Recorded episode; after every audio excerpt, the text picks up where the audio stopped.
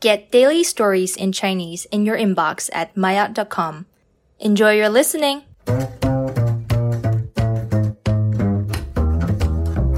myat 高级热议，今年多次降价的特斯拉为何突然涨价？打价格战的特斯拉为何突然涨价？出现在了百度热搜上。很多分析师和汽车从业者对特斯拉涨价的行为发表了自己的看法。大部分人认为，特斯拉涨价并未真的要长期提高汽车的价格。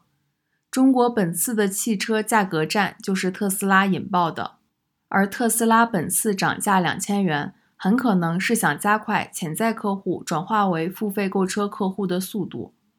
众所周知，特斯拉今年进行过几次降价，而这让很多计划买特斯拉的人暂停了买车计划。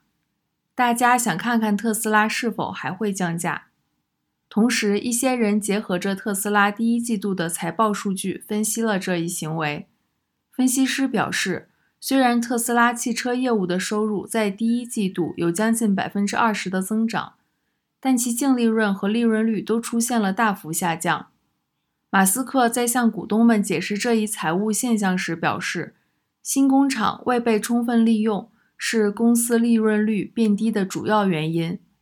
另外，原材料、物流和保修等成本的上升也是盈利能力下降的重要原因。对于怎么促进销售，并且不再降低利润率的问题，用涨价来加快坚定要买特斯拉的潜在客户的转化，看起来是个很好的解决思路。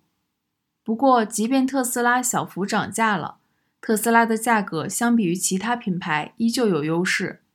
另外，特斯拉还有很多购车态度坚定的粉丝，在今年的汽车销售战里，特斯拉依旧有着它的优势。